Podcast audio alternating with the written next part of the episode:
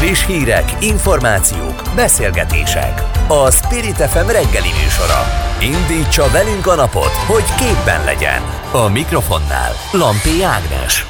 Nagyon kellemes szép napot kívánok mindenkinek. Május 20-a péntek reggel van 7 óra 6 perc. A szerkesztő Nagy Teodóra.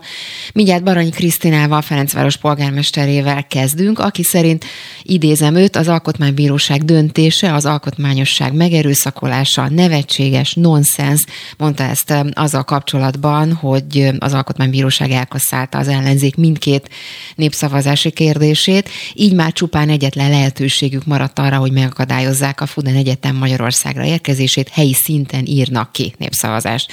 Aztán itt lesz Csuha Ildikó, az ATV fő munkatársa is, vele Varga Mihály és Lázár János bizottsági meghallgatásáról beszélgetünk majd.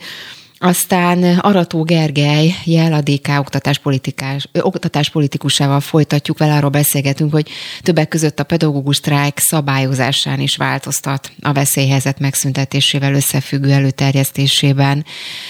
Úgy tűnik, hogy ezen lesz tehát változtatás, ez, ez történt legalábbis az Országgyűlés Törvényalkotási Bizottságában, ott fogadtak el ezzel kapcsolatban egy módosítást.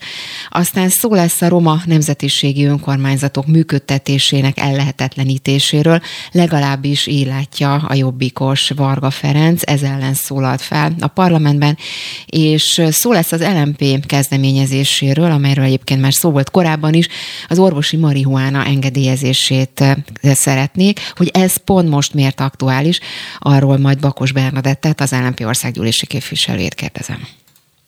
Spirit FM 92.9 A nagyváros hangja Megsemmisítette az Alkotmánybíróság a kúria döntését, sem a Fudán Egyetemről, sem az álláskeresési járadékról nem lehet referendumot tartani.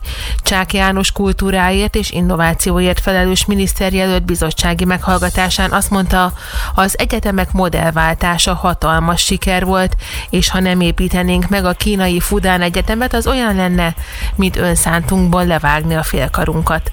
A vonalban Baranyi Krisztina, 9. kerület polgármester polgármestere. Így van, jó reggelt kívánok!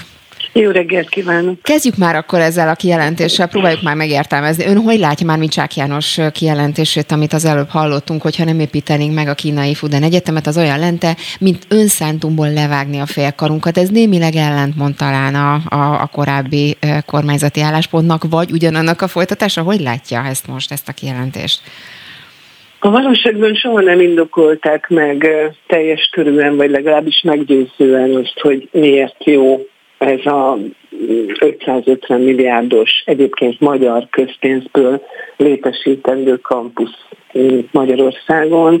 Én azt gondolom, hogy, hogy nagyon meg akarják építeni a Fudánt, ugye erre utal az is, hogy amikor szembesültek azzal, hogy elég erős ellenállás van az emberekben a kínai egyetem építésével szemben, akkor először azt a taktikát alkalmazták, hogy a személyesen Orbán Viktor, akinek választási ígérete volt a népszavazás a Fudel ügyében, hogy a választási kampány témái közül kivonják az egyetemnek az ügyét nyilván azzal, hogy, megrend, hogy népszavazás fog erről dönteni, majd valamikor a jövőben az, az ellenzéki kampánytémák közül ezt gyakorlatilag kivette, hiszen a Fidesz mérések alapján is tudhatta, hogy a saját szavazói sem támogatják ezt a beruházást.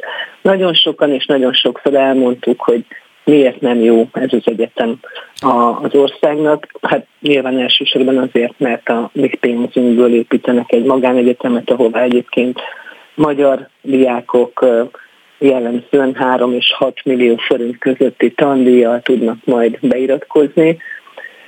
Én azt gondolom, hogy ez a mostani döntés, az Alkotmánybíróság döntése, amit elég erős jelzőkkel illettem én is, és mások is, ez azt mutatja, hogy minden háron és minden ellenvéleménnyel szemben tervezik a Fudan Campus megépítését. Ugyan azt nyilatkozta, hogy egyetlen egy lehetőségük van, ugye, hogyha helyi szinten írnak ki népszavazást, vagy népszavazásokat ezeknek, hogyha mondjuk ez akár sikeres is lenne, milyen jogi következménye lehetne mondjuk a, a döntéssel szemben?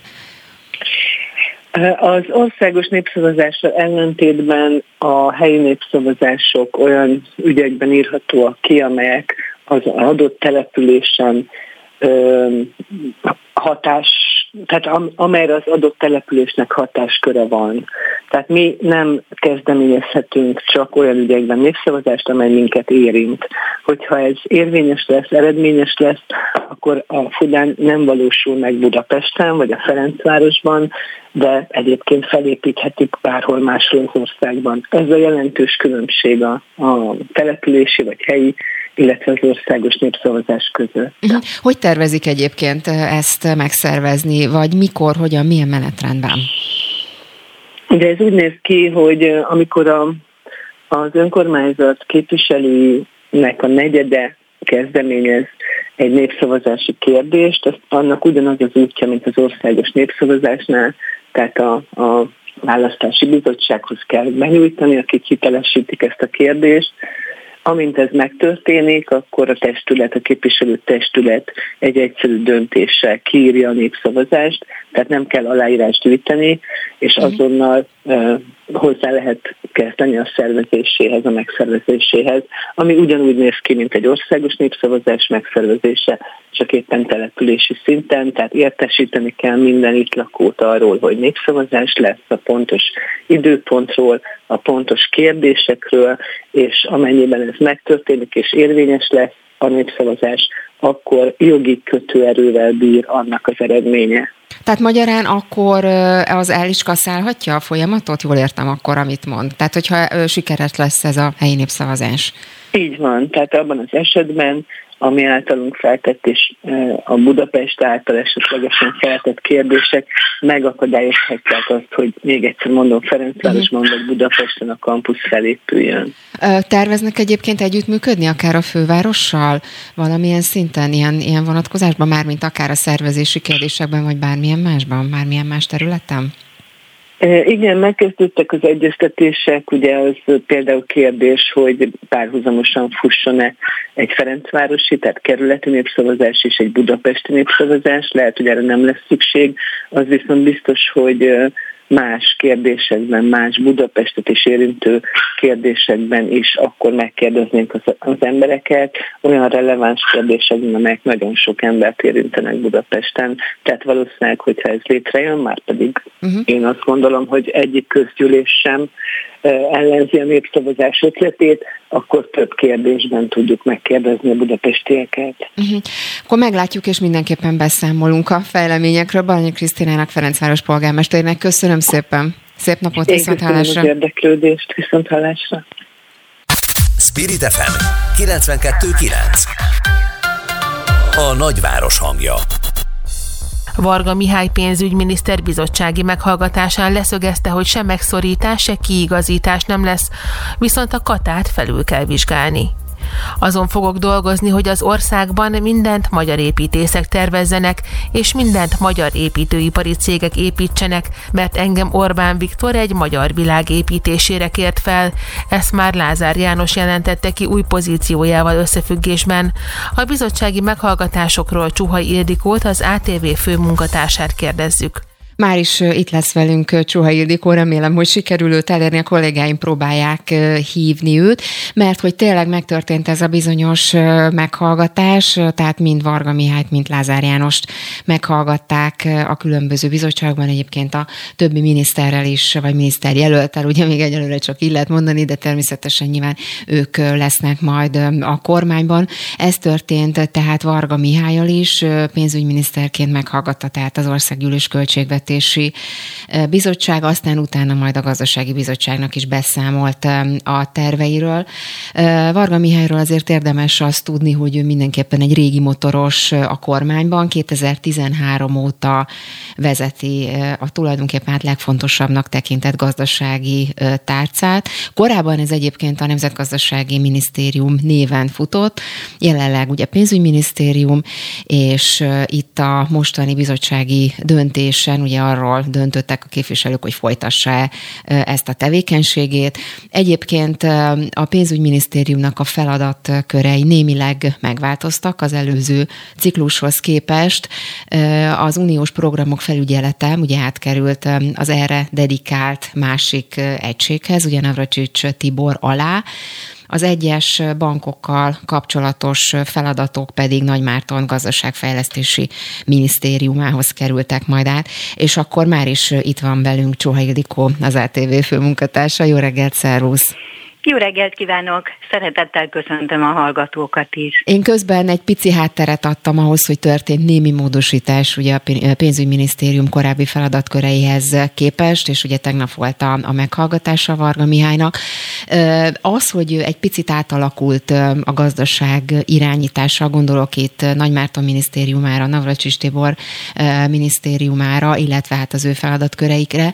Hogy volt erről, vagy ez a meghallgatás során valahogy lecsapott csapódott szó volt erről egyáltalán? Igen. Igen. igen, igen. Hát nem egy kicsit alakult, tehát az Igen, kell, kicsit finoman fogalmazta. Igen. Hanem jelentősen átalakult, hiszen ha én jól számoltam, a 14 ö, ö, miniszter lesz, és hat tárca foglalkozik Igen. gazdaságfejlesztéssel, illetve területfejlesztéssel, és Nagy Márton lesz a főkoordinátor, ahová igen, mint mondtad, banki és pénzügyek is ezáltal tartoznak, és igen, Varga Mihály meghallgatásán ott voltam tegnap reggel 8-kor a Költségvetési Bizottságban kezdődött, aztán a Gazdasági Bizottságban is meghallgatták.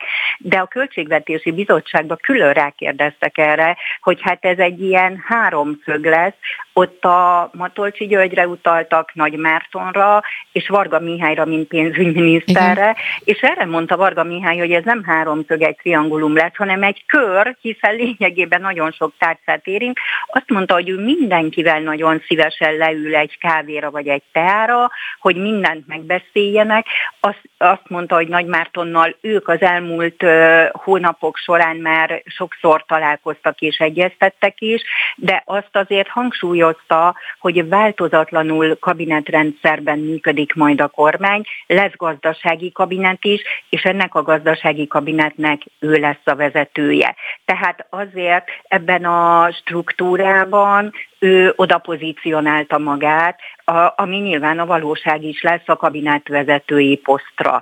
Tehát az valószínűleg nem változik, hogy a költségvetés és a fiskális részét a kormányzatban ennek a nagy területnek azt ő viszi változatlanul, és ugye a költségvetési számok a legfontosabbak, hogy mennyi lesz a hiány, az infláció, a gazdasági növekedés. Ezek makroszámok olyan nagyon távolinak tűnnek az emberektől, de mégis ennek a fényében, és e feltételek mellett szabja majd a kormány a költségvetést, hogy mire mit ad.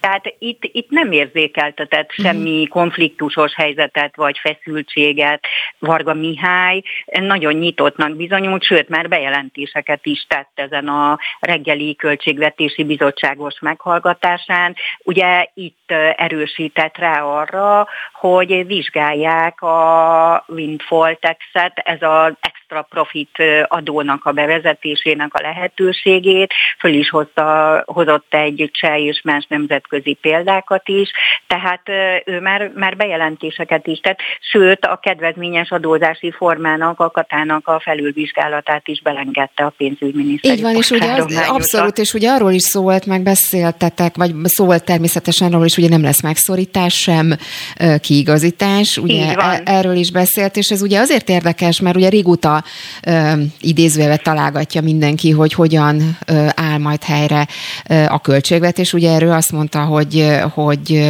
megalapozottnak nevezte azt a felvetést, hogy Magyarország sem az uniós helyreállítási alap EU-s forrásaiból, sem a fejlesztési forrásokból nem kap támogatást, de Így és ezt, ezt ugye meg is írtad, hogy a magyar de költségvetés helytáll.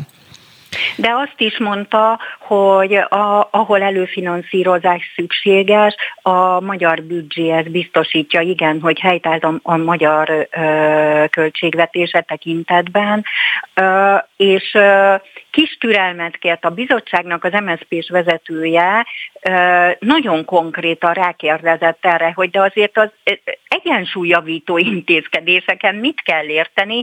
Erre mondta Varga Mihály, hogy ennek a kormánynak a szótárában az, hogy megszorítás abszolút nem szerepel, de a kiigazítást sem használná, hogy az egyensúlyjavító intézkedések vonatkozásában mi, mi, mire kell számítani, azt nem lehet tudni, ennyit lehet tudni, amit Nagy Márton is mondott, és ő is, hogy extra profit adó, és én utána még külön megkérdeztem őt arról, hogy július 1 -e után maradnak-e az ástopok, a benzinástop, az élelmiszerástop, illetve a kamatástop.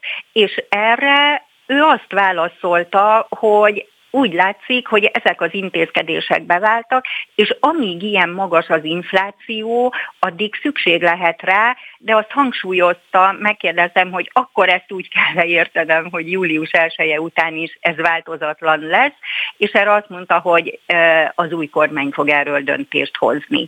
Tehát nem zárta ki uh-huh. ennek a lehetőségét, hogy július 1 -e után ezek maradnak.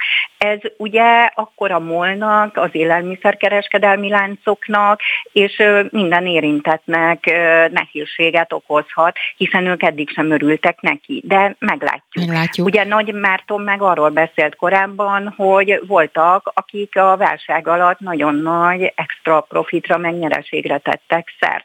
Tehát láttunk már Orbán Viktortól anortodox intézkedéseket, meg különadókat is korábban. Beszéljünk még a másik, egy másik szereplőről, Lázár Jánosról is, ugye neki is meghallgatása volt, és hát Varga Mihályhoz képest ugye ő nagy visszatérő most, és hát ő úgy fogalmazott, hogy országépítő munkaként írta le a feladatát, ugye építési és beruházási miniszter lesz, és azt is mondta, és sokan ezt is idézték tőle, hogy építeni jöttem, nem rombolni. Ugye ő egy nagyon-nagyon más pozícióba került. Milyen hangulatú volt egyáltalán az ő meghallgatása? El kell, hogy áruljam neked, és a kedves hallgatóinknak is, hogy én a Lázár János meghallgatásán nem tudtam ott lenni, hiszen párhuzamosan legalább hat miniszteri meghallgatás volt. Én Gulyás Gergelynek Aha. és Varga Juditnak a meghallgatásán voltam ott, illetve később, az nem párhuzamos volt a Lázár Jánossal, a Semjén Zsolt meghallgatásán is. Tehát nem voltam ott, viszont utána visszanéztem, amit uh-huh. vissza lehetett, meg ugye korábban ö, én írtam meg azt elsőként, egyébként, hogy ő építésügyi és beruházási miniszter lehet, a nagy beruházásokért felel, és ugye ő itt elmondta a meghallgatáson, hogy 2030-ra szeretnénk utolérni Ausztriát, és hogy valóban országépítő lesz, hiszen mint ahogy az már korábban kiszivárogtak információk, nekem azt mondták, hogy egész Magyarországon, Budapestet is beleértve, a Pitpang utcai óvodától kezdve a nagy beruházásokig nagyon széles lesz a, az ő portfóliója, és az látszott a, ugye a híradónkban szinkronba a mondatait betették, és máshol is, amit én vissza nézni videókat, ott látszott, hogy neki nagyon nagy az ambíciója, nagyon nagy a lendülete, és valóban úgy érzi, hogy valami nagyot alkothat. Kérdés az, hogy, hogy idén, illetve 23-ban mennyi forrás lesz majd a nagy beruházásokra, hiszen a miniszterelnök már korábban még a választások előtt én úgy emlékszem, hogy amikor Macron francia elnökkel tartott egy közös sajtótájékoztatót, azután bejelentette, hogy például a, nem veszi meg a kormány a, a Budapest Budapest Airportot mégsem vásárolja meg, és lehet, hogy egy-két nagyobb beruházást is elhalasztanak. Mondjuk ebből, Tehát, uh-huh. Ebből a szempontból ugye valóban érdekes Lázár János személye, az ambíció és az, hogy miért is lesz felelős, mert hogy ugye korábban ő mindig úgy definiálta saját magát, mint vidéki képviselő, ugye sokszor elmondta, hogy neki a vidék az első, természetesen híve Budapestnek, és a főváros ugye nem fog kevesebbet kapni, de a vidék is fog kapni, tehát nagyon érdekes az ő helyzete, hogy megváltozott. Ez nyilván nem került így konkrétan szóba, de azért sokat beszéltünk, mert közöttünk is szó volt arról, hogy vajon miért pont Budapestet kaphatta ő meg. Azért, mert szerintem azt nem szerette volna a miniszterelnök, ha az ő statútumából, a nagy fejlesztésekből, az országépítésből, a beruházásokból pont a fővárost veszik ki. Uh-huh. Másrészt szerintem a miniszterelnök azt a elmúlt hosszú évek együtt munkálkodásából megismerhette, hogy Lázár János soha nem félt a konfrontációktól, és nagyon keményen érvényesítette mindig a kormányzati álláspontot. Azért emlékszünk Tarlós Istvánnak is volt. Szerintem mindenki emlékszik rá.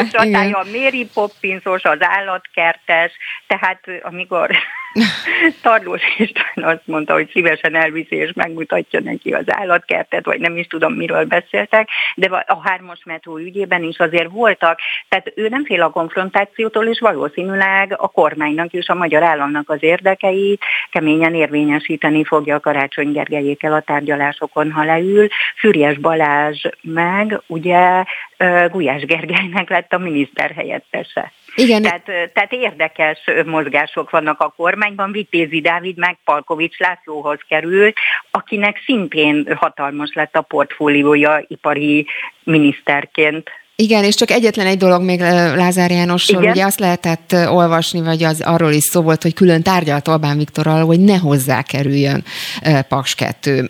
Ezt, ezt te hova teszed? Mert hogy azért Paks 2 története most valóban picit, picit talán neccesebb a korábbi időszakhoz képest. Én úgy értesültem még olyan három vagy négy héttel ezelőtt, hogy az első ajánlata Orbán Viktornak Lázár János felé a Paks 2 beruházás Igen. volt, és ezt tárca nélküli miniszterként kellett volna vinnie. Én arról nem tudok, hogy valaha is a miniszterelnök felajánlotta volna neki a vidékfejlesztést, amiről valamennyi hír szólt. Én pont az ellenkezőjét tudtam. A, a lényeg, hogy nyilván úgy érezte Lázár János, hogy ha a kormánynak az egyik legfontosabb, hanem a legfontosabb minisztere volt kancellária miniszterként, akkor valószínűleg Paks 2 beruházás, ami egy egy bizonytalan, egy ilyen konfliktusosnak is mondható terület az uniós szankciók és az orosz-ukrán háború miatt, hogy itt azért talán nem tudott volna eléggé sikeres vagy eredményes lenni. Másrészt Szijjártó Péter már nagyon régóta vitte lényegében a diplomáciai részét, tehát a tárgyalásokat, de a konkrét együttműködési megbeszéléseket is, tehát a Gazprommal is, a Rosszatommal is, tehát ez egy logikus döntésnek tűnt, hogy, hogy aztán a KKM-hez került. Hát mindenképpen a portfólió Süli Jánossal együtt, Lázár János pedig elmondhatja, hogy akkor országépítő és egy ilyen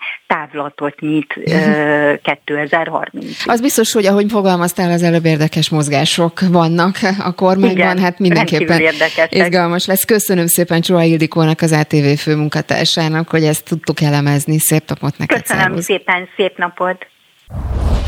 Friss hírek, információk, beszélgetések. A Spirit FM reggeli műsora. Indítsa velünk a napot, hogy képben legyen.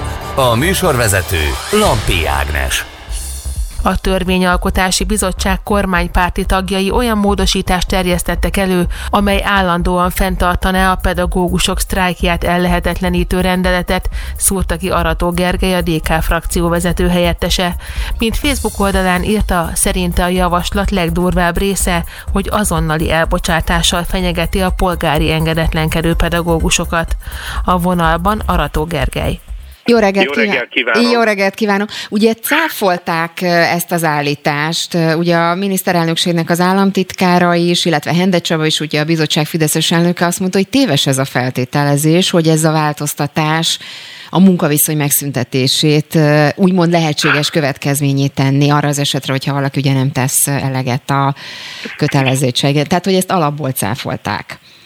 Igen, hát én meg elolvastam a törvényszövegét, meg a, azt a törvényt is, amire hivatkozott. Ugye vétkes kötelezettségmulasztásnak minősíti ez a javaslat a, azt, hogyha egy pedagógus nem veszi fel a munkát, és egyébként a vétkes kötelezettségmulasztás következményei között bizony ott van a elbocsátás kétségkívül arányos büntetést kell kiszabni, csak éppen itt nagyon nehéz megmondani, hogy mi az arányos büntetés, mert hogy az a szabály, ami erre vonatkozik, az anyagi kára vonat, az anyagi kárhoz képest arányos büntetést e, tételez föl.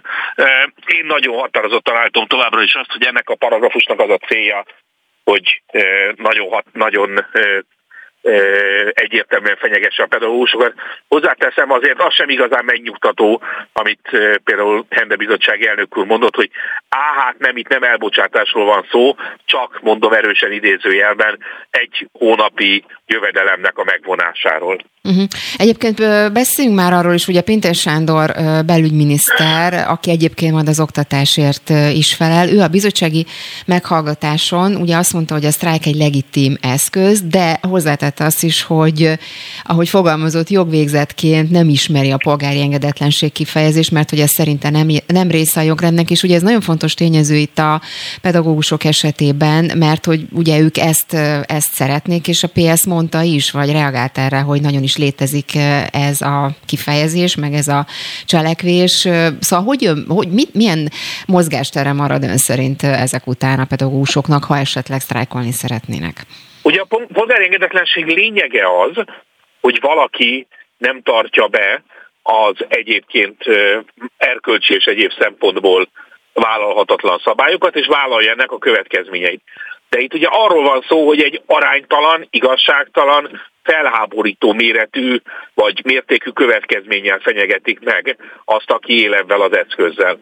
Én, én őszintén szólva azt tudom elképzelni, és, és igazából ez az igazán nagy baj, hogy e, azzal, hogy egyébként persze szokás szerint törvénytelen módon a jogalkotási törvényt és az országgyűlési törvényt megsértve terjesztették be ezt a javaslatot, hiszen egy vadonatúj szabályozást hoztak be törvényalkotási bizottsági módosításként, de ettől eltekintve ez arról árulkodik, hogy egyáltalán nem értik azt, hogy mi a helyzet az oktatásban.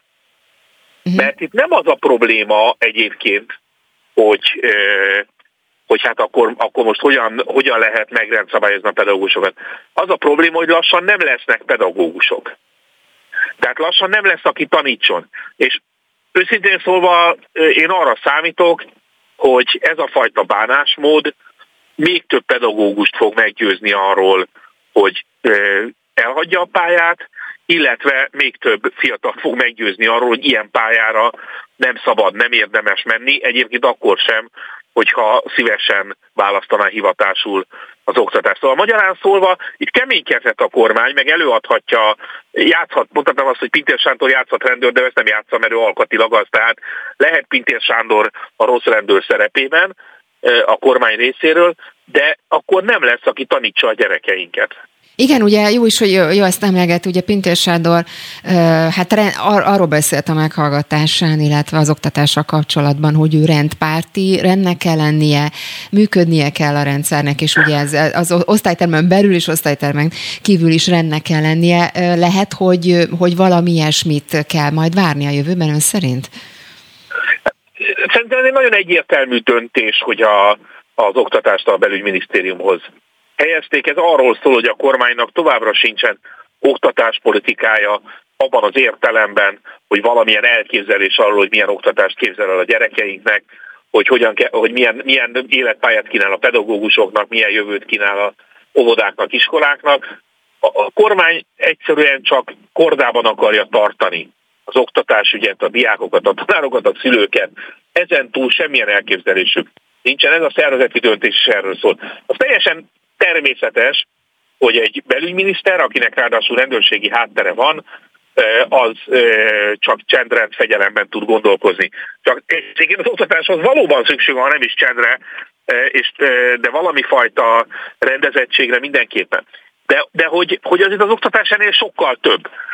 Úgyhogy itt nem, hogy is mondjam, nem is elsősorban Pintér Sándorra kell haragudni, hanem arra a kormányzatra, ha tetszik Orbán Viktorra, ami azt gondolja, hogy ő az alkalmas ember arra, hogy az oktatásnak egy nagyon jelentős területét irányítsa. Ugye azt mondta az előbb, hogy kordában szeretné tartani a kormányzat ezt a területet. Elképzelhetően szerint, hogy így sikerülni is fog, azért célzok erre, mert például ugye a, a PDS a bejegyzésében, Facebook bejegyzésében azt írták, hogy ez a bizonyos módosító javaslat hosszú távon törvénybe iktatva teljesen ellehetetleníti magát a sztrájkjogot. Tehát igazából nem is nagyon lesz mozgástere a pedagógusoknak. igen, azért itt persze még vannak jogi eszközök, és szerintem ezeket is meg kell fontolni, mind a hazai, mind a nemzetközi jogi eszközöket. Azért itt egy, e, itt egy nagyon jelentős alapjog korlátozásról van szó, amelyik se nem, se nem indokolt, se nem arányos, tehát ott azért ebben, ebben én jogilag is látok nagyon komoly problémákat. Ezen túl a pedagógus szakszervezeteket elég kreatívnak ismertem meg az elmúlt években ahhoz, hogy megtalálják a jogi szabályozásban azokat a kiskapukat, amik lehetőséget nyitnak a további tiltakozásra. De még egyszer mondom, ez egy, ez egy abszolút tévút az oktatás szempontjából, hogy ezen kell gondolkozni, hogy, hogy egyébként hogyan tudják a pedagógusok megvédeni a saját érdekeiket, meg a gyerekek érdekeit, meg az oktatást, eh, hogyan tudják jogilag kijátszani a rájuk vonatkozó szabályokat. De a pedagógusok, hogy mondjam, alkatilag szabálykövetők, tehát eh, sokkal szívesebben működnek egy jól szabályozott, rendezett környezetben.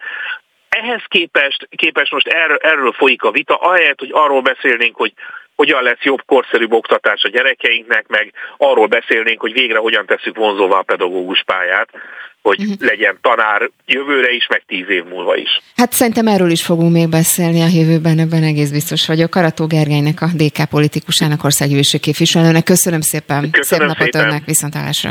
Köszönöm, viszontlátásra.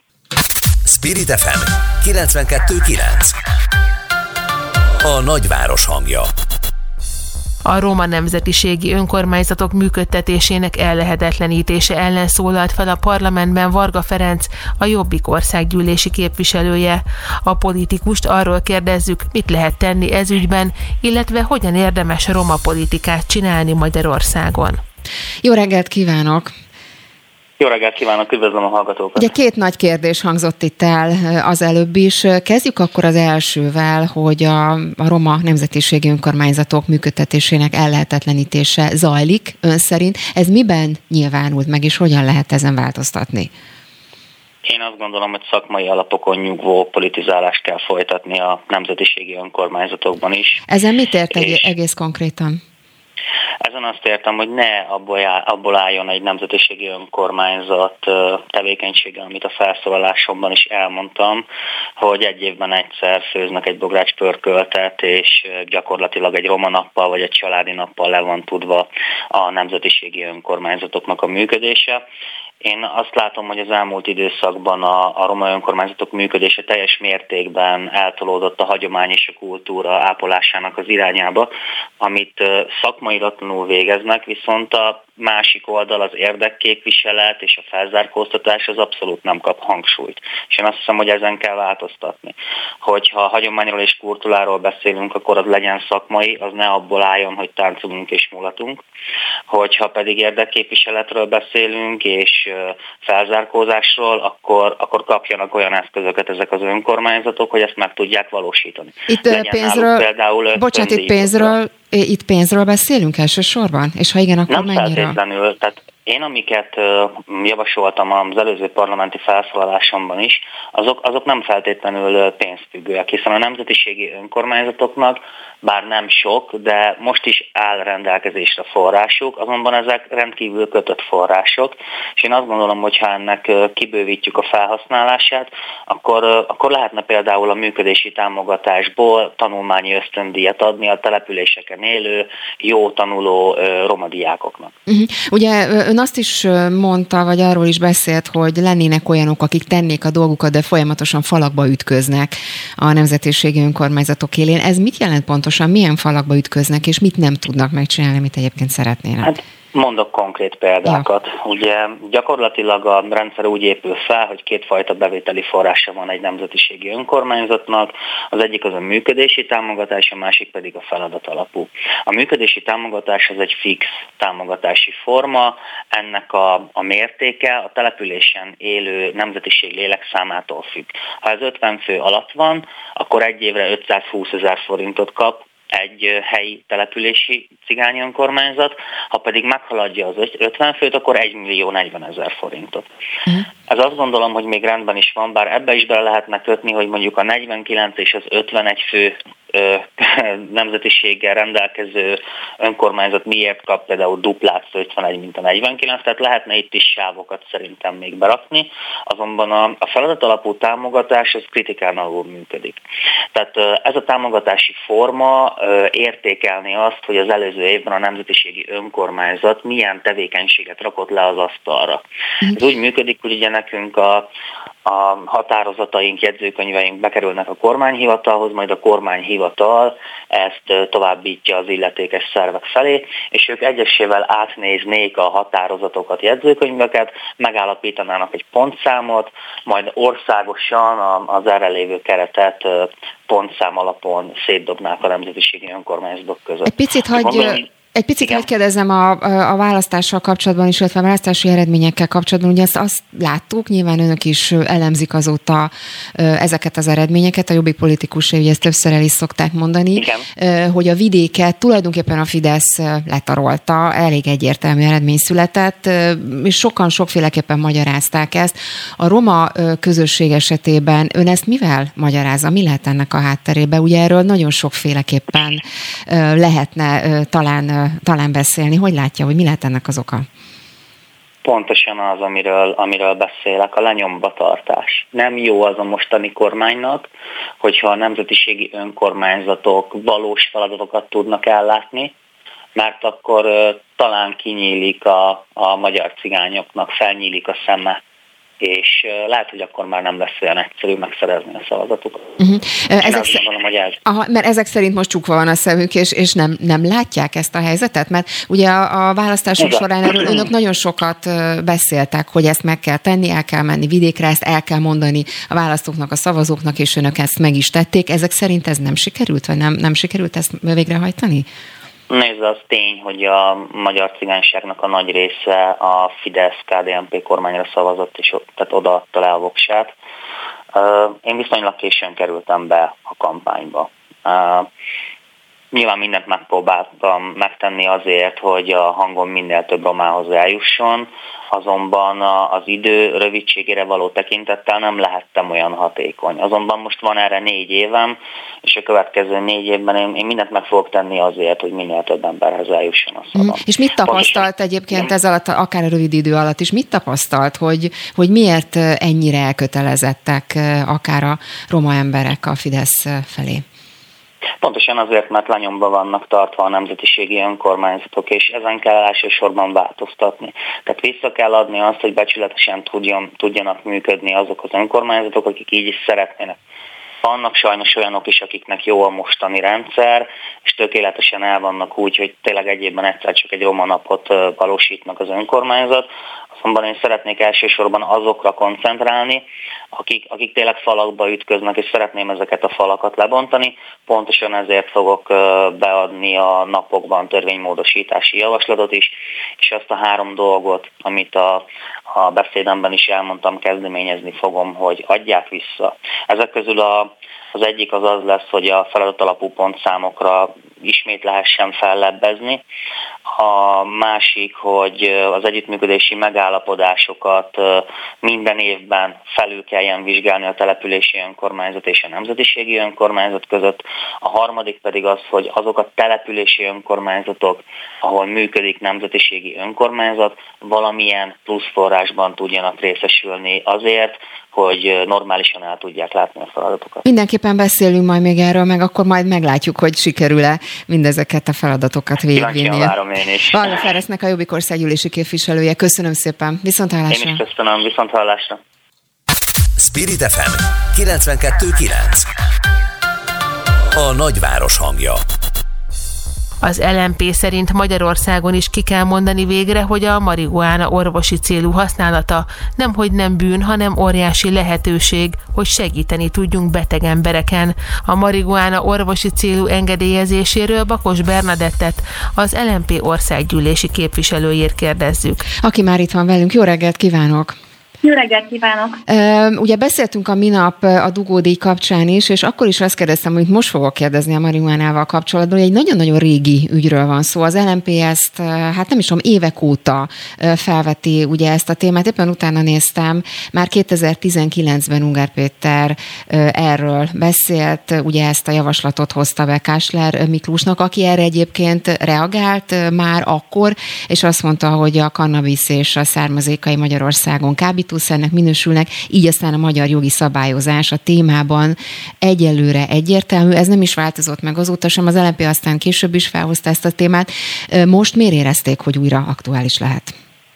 Folyamatosan érezzük ezeknek az ügyeknek az aktualitását, hiszen itt arról van szó, hogy na, tényleg nagyon sok, rengeteg beteg embernek tudna segíteni az, hogyha végre ezzel foglalkoznánk ezzel az ügyel. A másik, amit kicsikét provokálni szeretnénk azzal, hogy rendszeresen előhozzuk ezeket, az az, hogy ezekről a kérdésekről legyen társadalmi vita, tehát ne azon múljon, hogy igen, valóban a, a szigorú szabályozási környezet miatt ezek, ezeket még mindig azonosítják az úgymond személydrogokkal, például akár a heroinnal, a kokainnal, de azt látjuk, hogy az elmúlt években nagyon-nagyon megváltozott az ezzel kapcsolatos hozzáállás, akár a társadalom részéről, akár az orvos orvosok részéről, úgyhogy mi azt szeretnénk, hogyha ez a vita ki lenne nyitva, napirenden lenne tartva egészen addig a pontig, amíg el nem jutunk arra, hogy tényleg figyelembe vegye a szabályozási környezet is mondjuk az emberek véleményét, vagy a szakma véleményét. Igen, egyébként épp ezt akartam mondani, hogy amit emleget, hogy társadalmi vita, szerintem ezen talán, mint hogyha majd picit túl lennénk, ugye ezzel kapcsolatban már nagyon sok felmérés is készült, ugye például a, készült ezzel kapcsolatban, az Avets Research készített talán, ha jól emlékszem, még tavaly egy, egy kutatást erről, hogy a magyarok 60%-a egyébként egyetért az orvosi kannabisznak a legalizálásával. Tehát maga ez a társadalmi vita, mintha már lezajlott volna. Igen, de sajnos a szabályozási környezet ezt még mindig nem követte le, amit mi problémának érzünk. Habár ma már például elérhetőek CBD tartalmú olajak Magyarországon, ez, ez viszonylag csendben jelent meg itt Magyarországon, tehát nem kapott például nagyobb vízhangot, de továbbra is probléma, hogy ezek például étrendkiegészítőként kerülnek forgalmazásra, úgyhogy mi azt gondoljuk, hogy a a szabályozási környezetnek kellene változnia, és ehhez bizonyos módon út az, hogyha ezt napirenden tartjunk, e, ezzel foglalkozik a, a társadalom, esetleg még olyan embereknek is felhívjuk a figyelmét, akik eddig nem foglalkoztak a témával, tudjanak róla, érdekelje őket, és a a kormány pedig hallgassa meg a, az ő véleményüket, hiszen ez eddig nem történt meg. Ugye, ha már a napirenden tartásról beszél, az LMP-nek, ugye az LMP képviselő Csádi Antal megszólalt meg, elmondta a véleményét az Alkotmánybíróság minapi döntése után, és ugye úgy fogalmazott, hogy nevetséges három hónapra adni az álláskeresési járadékot egy olyan országban, ahol a munkakeresés átlagos ideje csak nem másfél év. Ezzel kapcsolatban ugye megszületett a döntés az Alkotmánybíróság döntése. Önök úgy fogalmaztak a pártja, hogy teljesen egyértelmű, hogy a nagyobbik kormánypárt azért nem akarja referendumot, mert hogy pontosan tudja, hogy a magyar emberek többsége azt gondolja, hogy a Fudan Egyetem megépítésénél fontosabb, hogy a magyar diákoknak legyen elegendő kollégiumi férőhely, meg hogy azzal is egyetértenek, hogy nevetséges ez a bizonyos három hónapra adni az álláskeresési járadékot, ahogy az előbb említettem. Szóval, ha a társadalmi vita ez ügyben is megvan, akkor ez, ebben a két ügyben mit lehet még tenni? Tenni? Mit próbálnak még tenni? Igen, ez egy érdekes helyzet, hiszen korábban például az ilyen népszavazási kezdeményezéseket nem ilyen agresszívan kaszálták el, hanem például visszavonták a vasárnapi boltzárat, tehát hogy ilyen, meg, a, meg az olimpiai kezdeményezés. Hát igen, pontosan a társadalmi nyomás miatt, pontosan amiatt, igen. Igen, igen, én úgy látom, hogy, hogy ez most nem így alakult. Hát természetesen be lehet küldeni törvénymódosító javaslatokat. A parlamentnek, nincsen kétségem a felől, hogy ezek hogyan alakulnának szavazás tekintetében, egyáltalán napirendre vennék-e, továbbra is foglalkozni fogunk az ügyel, ezeket is szerintem úgy tudjuk hatékonyan képviselni a jelenlegi helyzetben, hogyha, hogyha visszhangot adunk nekik, hogyha napirenden tartjuk, hogyha folyamatosan foglalkozunk vele, és az emberek is foglalkoznak vele, hiszen valóban egyre többeket érint, és egyre többeket embereket fog érinteni, például az álláskeresési járadék ügye, hiszen már a, a Covid alatt is hányan vesztették el a munkájukat, és hát a jelenlegi háborús és gazdasági helyzet is várhatóan problémát fog okozni. Az, hogy az állam nem segít ö, ilyen embereknek, ö, ezzel probléma lesz és, és ez később is elő fog kerülni, és lehet, hogy elérjük majd azt a pontot, lehet, hogy nem a közeljövőben, hanem egy-két-három éven belül, amikor végre a kormány meghallgatja az emberek szavát, és a mi szavunkat is ebben az ügyben. Támogatják-e esetleg Baranyi Krisztina javaslatát? Ugye az előbb beszéltem vele is itt a Fudan Egyetemmel kapcsolatban, ugye ő azt mondta, hogy nem maradt más lehetőség, mint a helyi népszavazás kiírása és ennek a megvalósítása, mert hogy ez viszont jogi lehetőséget teremt esetleg a Fudan beruházásnak a megállítására. Ezt támogatják-e? Én személyesen biztos, hogy támogatni fogom és segíteni. A pártja, a pártja támogatja-e? Nem tudok még egyelőre arról, hogy konszenzus lenne erről, de be fogjuk jelenteni, amint ez, ez megszületett. Én személyesen biztos fogom támogatni. Nekem annyi a problémám ezzel, hogy sajnos a, a helyi népszavazásnak az eredményét jó eséllyel a kormány arra legyinteni fog. És hát valójában ezek a, a kérdések, a Fudan Egyetem és a Diákváros kérdése is nem feltétlenül a, a helyieknek fontos csak, hanem az egész országnak fontos lenne, hiszen itt például vidéki hallgatók támogatásáról van szó, ezért, ezért valószínűleg a, nem biztos, hogy a leghatékonyabb eszköz, de de legalább ezt meg kell próbálni. Bakos Bernadettnek az LNP országgyűlési képviselőjének köszönöm szépen, viszont hallásra. Én is köszönöm, viszont hallásra. Friss hírek, információk, beszélgetések. A Spirit FM reggeli műsora. Indítsa velünk a napot, hogy képben legyen.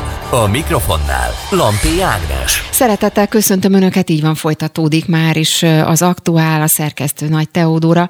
Mindjárt Eperjes Ildikóval, az ATV külpolitikai szakújságírójával beszélgetünk majd. A téma természetesen a svéd és a finn NATO tagság, annak következményei, mert hogy a török elnök azt mondta, hogy addig nem támogatja Svédország NATO csatlakozását, amíg vissza nem szolgáltatják neki az ott élő terroristákat. Idézőjelben természetesen, illetve hát majd megbeszéljük, hogy terroristákról van ez szó, illetve pontosan mi ez a feltétel, és illetve addig azt is hozzátett, amíg a svéd és a finn delegáció nem érkezik Törökországba, hogy meggyőzzék a csatlakozás támogatásáról. Ez persze a diplomácia nyelv, hogy mit is jelent pontosan, ez mindjárt, mindjárt megbeszéljük. Aztán utána egy másik téma, mert hogy az Európai Bizottság javasolta az orosz gáztól való függőség csökkentését. Erre készítettek egy programot, egy menetrendet, egy javaslatot, hogy hogyan lehet az Európa energia biztonságosabbá, megfizethetőbbé, környezetbarátabbá tenni, és hát természetesen az alapvető cél Európa energia ellenálló képességének felgyorsítása, hogy erre milyen módok, lehetőségek vannak. Erről is beszélgetünk majd.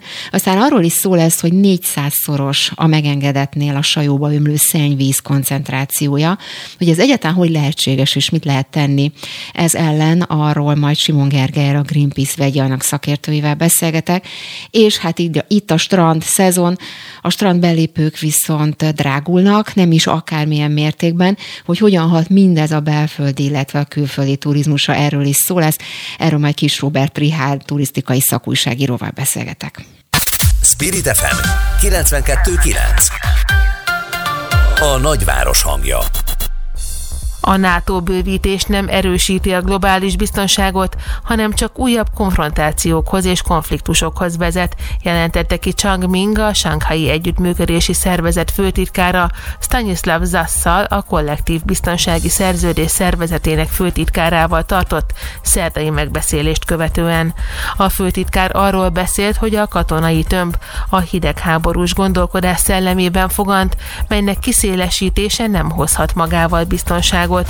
Mindeközben Törökország betartotta ígéretét és blokkolta a NATO kezdeti döntését, hogy feldolgozza Finnországnak és Svédországnak a katonai szövetséghez való csatlakozási kérelmét, megkérdőjelezve a két északi ország gyors csatlakozásának reményét. A svéd és a finn NATO csatlakozásról Eperjesi Ildikót, az ATV külpolitikai szakújságíróját kérdezzük. Aki már itt van velünk a telefon végé, jó reggelt, szervusz! Jó reggelt, szervusz, szeretettel köszöntelek téged és a kedves hallgatókat Kezdjük is. már a, a török állásponttal. Volt némi változás a török álláspontban, most úgy tűnik, mintha megmerevettek volna a vonalak ezzel kapcsolatban, már mint a török elnök nyilatkozatát tekintve. Mi ennek a háttere, és mi lehet ennek az oka? Hát Törökország egy nagyon fontos tagja a NATO-nak, ugye a második legerősebb hadsereg a NATO, törökországi az Egyesült Államok után, tehát mindenkinek fontos, hogy Törökország a fedélzeten legyen és egyértelműen olyan jelzések érkeznek Brüsszelből is, a NATO főtitkártól, illetve az Egyesült Államokból is, hogy el lehet érni, el lehet érni a megállapodást a törökökkel. Mindenki igyekszik mutatni a törököket, hogy igen, vannak jogos biztonsági igényei Törökországnak, és ezt meg fogják hallgatni. Ugye Törökország a gyorsított folyamat elindításához szükséges határozatot vétózta meg, tehát hogy hogy gyorsan, minél gyorsabb legyen Svédországnak és Finnországnak a NATO csatlakozása. Erdogan Törökország elérkezettnek látta az időt, hogy bizonyos engedményeket, bizonyos eredményeket érjen el a többi szövetségestől, elsősorban az Egyesült Államoktól. Vannak bizonyos érzékeny kérdések. Az egyik a kurt kérdés, Igen. amit már felvetettél, illetve az előzetesben felvetettek. Ugye a kurd munkáspártot Törökország terrorszervezetként tartja a számon, és mind Svédország és mind Finnország támogatja a kurdokat. Ez nem valamiféle politikai megfontolás, hanem egyszerűen abból adódik, hogy elég nagy a kurd diaszpóra Svédországban és Finnországban is, és elég nagy a lobby erejük, és úgymond kilobbizták, hogy, hogy mindkét ország támogassa őket. És Törökországnak ez érzékeny kérdés, és hát úgy tűnik, hogy be fogják áldozni ezt a támogatást mind a svédek, mind a finnek.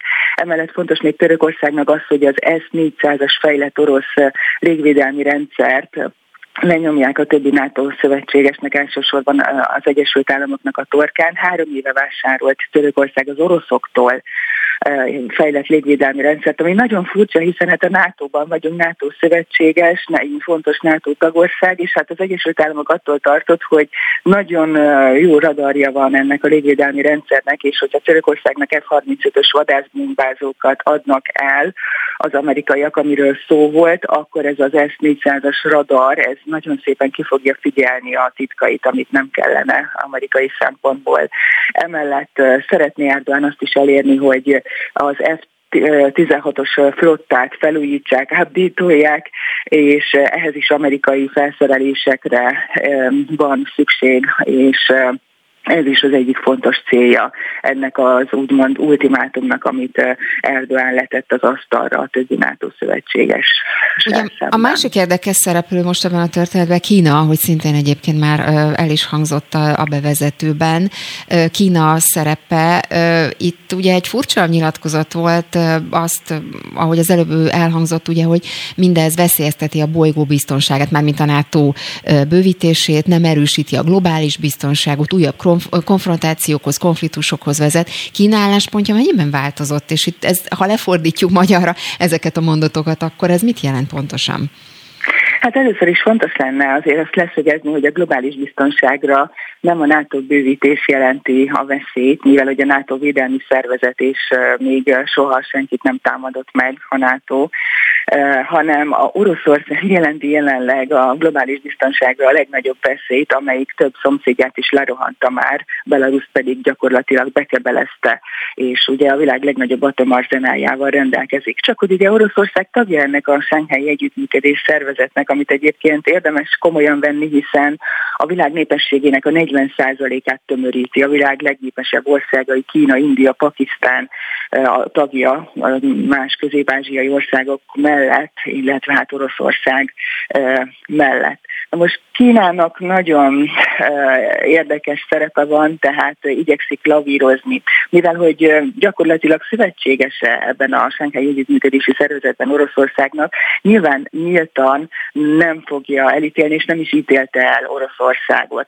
Nagyon-nagyon burkoltam, vagy távolról esetleg voltak ilyen megnyilvánulásai Kínának, de hát azt nagyon fontos figyelembe venni, hogy Kínának, illetve a kínai elnöknek, aki ugye szeretné az ősszel újra választatni magát, neki az a legfontosabb, hogy a kereskedelem nyugodtan folyjon. Ehhez háborúkra nincsen szükség, tehát azért a kulisszák mögött valószínűleg van forrongás, illetve elégedetlenség Xi Jinping részéről a háborúval kapcsolatban is. Emellett Ukrajna nagyon fontos partnere volt Kínának, nagyon fontos kereskedelmi partnere. A háború előtt. A nyugat egyébként igyekszik nyomás alatt tartani a Senghely Együttműködési Szervezet tagjait már Oroszországon kívül, hogy fogjanak össze, vagy legalábbis nyilvánítsák ki az elégedetlenségüket Oroszországgal szemben. Azt le kell szögezni, hogy a kínai technológiai export bezuhant az Oroszországba irányuló kínai technológiai export. Tehát Kína nem szeretné a bajszát összeakasztani a nyugati országokkal. Nagyon fontos, hogy a kereskedelem folyjon, és ezért a nyugati szankciókat komolyan veszi. Ugye az Egyesült Államok büntető intézkedéseinek a részét képezi az, hogy betiltottak mindenfajta komputer chip szállítást Oroszországba és más mikrochip szállítást, amihez valamilyen köze van az Egyesült Államoknak, tehát valamilyen licenc Amerikához köti, és hát gyakorlatilag ez a, a, a világ chip ellátásának hát gyakorlatilag majdnem a 100%-át kiteszi. A kínai laptop szállítás Oroszországba 40%-kal csökkent, okos, az okostelefon szállítás export az kétharmadával csökkent, ezen felül a telekommunikációs hálózati felszerelések gyakorlatilag megszűnt ez a szállítás, 98%-kal csökkent. Hú, hát biztos, hogy nagyon-nagyon érdekesen alakulnak majd a, a helyzetek, hát figyeljük, és nagyon szépen köszönöm a Perjes Ildikónak, az ETV külpolitikai szakújságírójának a, az elemzést és a hátteret. Köszönöm szépen, köszönöm és szép szépen. napot neked, szervusz! Szép napot, köszönöm! Friss hírek, információk, beszélgetések. A Spirit FM reggeli műsora. Indítsa velünk a napot, hogy képben legyen. A műsorvezető Lampi Ágnes. Négy főbb elemből áll a Repower EU csomag, amelyet szerdán délután jelentett be az Európai Bizottság. A tervet az orosz fosszilis energiahordozókról való leválás, az energiahatékonyság erősítése és a megújuló energiák terjesztése érdekében dolgozták ki. Ráadásul 20 milliárd eurónyi friss támogatást is tartalmaz, melyből egy rész talán Magyarország energiarendszerének fejlesztésére is szolgálhat az olajembargós vétó feladásáért pénzért cserébe. A Repower EU csomag magyarországi megvalósíthatóságáról Tóth Máté ügyvédet, energiajogászt kérdezzük. Aki már itt van velünk, jó reggelt kívánok! Jó reggelt kívánok! Hát valóban ez a kérdés, amit az előbb elhangzott, hogy Magyarország vonatkozásában, és persze nyilván beszélünk a teljes csomagról is természetesen, csak a Magyarországot emeljük ki ebből a szempontból, hogy megvalósítható. Ez ugye itt egy nagyon komoly elképzelésről van szó, hosszú távú átalakításokról. Egyrészt a pénz elég lehet-e is, és megvalósítható-e mindez, amit a csomagban szerepel? Igen, a központi kérdés valóban ez. Azt látjuk, hogy az eredendően a csomag célkitűzéseivel egyet lehet érteni, tehát azok, azok nem ördögtől valóak. Nyilván a forrás diversifikáció már régóta egy nagyon fontos törekvése az európai országoknak is, tehát Magyarország önállóan is tett ezügyben lépéseket az elmúlt tíz évben. A, az EU egész a szintjén is. Ugyanúgy a megülő részaránynak az okos növelése szintén egy támogatható terület, vagy éppen a, az infrastruktúra fejlesztés, ami nem is kérdés, hogy, hogy, hogy nagyon szükséges terület, vagy, vagy éppen a, a, az energiahatékonyság. Viszont ugye az ördög a részletekben van, hát a nemes célkitűzések mögött nem feltétlenül megvalósítható konkrét javaslatok. Mire gondol, ami nem megvalósítható?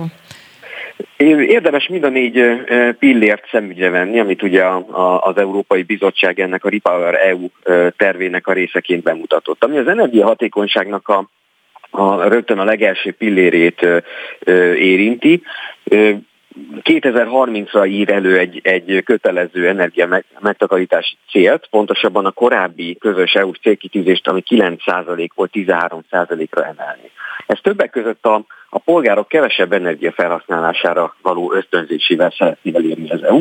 Ez egészen konkrétan 5%-os különbséget kellene, hogy az EU... És ezt hogy kellene az állampolgároknak megtenni, hogyan formá, milyen formában tudják csökkenteni? Az a szörnyű, hogy, hogy a, a, az EU nem engedi el azt a, hát sajnos az elmúlt hónapokban, sőt az egész télen láttuk ezeket a, a, a lakosságot célzó kampányakciókat Németországban, Hollandiában, ami kevesebb fűtésre, hidegebb lakásra, hosszabb reggeli gyalográsra ösztönzi a, a lakosságot, ami egy olyan alapvető közgazdaságtani tényt nem vesz figyelembe, hogy a lakossági energiafogyasztás nagyban árugalmatlan. Tehát nem tudom propagandisztikus spórolási várakozásokkal befolyásolni ezeket a ezeket a felhasználó oldali villamosenergia fogyasztásokat, tehát nem spórolja meg, hogy, hogy az európai politikusok oldják meg az energiaválságot az, hogy mondjuk egész Németországot 10 fokos lakásokban hagyják, és minden reggel hóbasárba 4-8 kilométereket fognak gyalogolni, mert rendkívül pici ráadásul ennek a, a teljes felhasználásra való, való hatása. Tehát sajnos ezeket a propagandisztikus célkitűzéseket nem engedi el a, a, az EU. És ez még ugye csak a legelső pillér. Uh-huh. És a, töb, a, többi pilléről is beszéljünk, csak nagyon érintőlegesen, és aztán majd a magyar vonatkozásokról is, mert ugye itt szó volt arról, hogy ennek mekkora ára van, és milyen átalakítást kell itt az energiaszektorban, vagy az energiaszerkezeti modernizációban végrehajtani, és ez mennyibe került, ugye Szijjártó Péter is beszélt erről. Igen, igen. Hát ugye nagyon nagy kérdés ez, tényleg csak érintőlegesen lehet ezt most kezelni. Ugye ami ezeket a kiadásokat illeti, a Repower EU egy 60 milliárd köbméteres orosz gázkontingens kiváltást tervez a tagállamokkal. A szám hatalmas, mert hogy a tavalyi teljes 155 milliárd köbméter orosz gáznak a jelentős része, ez pedig más szállítóktól szerezné be, például az Egyesült Államoktól vagy Egyiptomtól. Viszont tőlük csak lényegesen drágában lehet vásárolni, tehát már itt felsejlik, hogy az ipar igazából egy, egy lényegesen költségesebb megoldásra akarja a tagállamokat átcsalni. A másik gond ez, hogy valójában igen szűkösek a világban rendelkezésre álló szabad mennyiségek. Aztán biometán meg hidrogéngáz jelenlétével számol a, a földgázrendszerben. A valóságban a, az előállítási költségek mellett viszont a jelenlegi szállító infrastruktúra is komoly aggályokat vet fel, tehát konkrétan át kéne alakítani a meglévő vezetékrendszert, ami megint csak irgalmatlan költséges. Uh-huh. Aztán, bocsánat, egy mondat még Igen. talán erről, hogy a a, a terv ugye megújuló energia részarányát is tovább akarja emelni 45%-ra a teljes EU tekintetében 2030-ra, viszont nem számol azzal, hogy ez csak akkor lehetséges, hogyha egyszerre fejlesztik a rendszerben meglévő egyéb szolgáltatási képességeket is, erről viszont a terv nem beszél, tehát valóban nagyon-nagyon komoly költségek sejlenek fel a horizonton, és abba az alapba kívánják a pénzt hozzáférhetővé tenni, ami lényegében más források átcímkívett elemei, amiből Magyarország egyébként sem kapott még egy fillért sem, úgyhogy nekünk egyelőre ez az alap nem túl biztató. Igen, csak egy nagyon-nagyon gyors kérdés a végére, mert tényleg egy nagyon-nagyon komplex és hát hosszú távú ügyről van szó. Ugye Szijjártó Péter azt mondta, hogy a teljes magyar energia szerkezeti modernizációra, vagy modernizációhoz nagyjából 15-18 milliárd eurós hát euróra lenne szükség. Ugye az ember föl se tudja fogni ezt, a, ezt az összeget, azt gondolom, de ez reális, ez az összeg ön szerint? Teljesen reális, hát a mi számításaink is hasonlót jelentenek, arról nem is beszélve, hogy, hogy olyan mögöttes költségek is felfelelnek, mint hogy a, a, a magyarországi olajfinomítókat át kéne állítani, ugye, hogyha nem lesz olaj, mert mindezek mentén, ugye, vagy mindezzel összhangban egy új szankciós csomagot tervez az EU, ugye ez a teljes olaj embargó, később a földgáz csökkentése, és ráadásul a világpiaci árak miatt minden ilyen szám, minden ilyen költségszám, amit látunk ma, ez napról napra nő. Tehát ez ráadásul várható még ebbe emelkedni is fog a, a következő Ó, hát akkor erről még biztos, hogy nagyon sokat beszélünk a, kö- a jövőben. Köszönöm szépen Tóth Máté ügyvédnek, energiajogásznak a hátteret és az információkat. Viszontlátásra! Viszontlátásra! Spirit FM 92.9 A nagyváros hangja 400-szorosan megengedett európai határértéknek az arzén koncentráció az alsó sajói 2008-ban bezárt vasércbánya tárójából a sajóba ömlő szennyvízben írja az Index. A folyó mintegy 20 kilométeres szakaszán gyakorlatilag teljesen kipusztult az élővilág. Mondhatni víg azt jelenthet nekünk ugyanakkor, hogy mire Magyarországra ér a sajóvize, addigra annyira felhígul a vízben a szennyezés, hogy gyakorlatilag már kimutathatatlan. A vonalban Simon Gergely, a Greenpeace vegyi anyag szakértője. Jó reggelt kívánok, szeretettel köszöntöm. Árulj el, hogy hol van metróban utazik esetleg, mert ezt, ezt halljuk itt a háttérben. Egy repülőtére vagyok, éppen jövök haza Brüsszelből megbeszélésekből, de valóban már igazából ide is írtak petíciót, hogy valamilyen fellépés legyen végre az ügyben, hogy tegyenek valamit, hogy állítsa meg azt, hogy ez a szennyezés folyamatosan bejusson a, a vizeinkbe.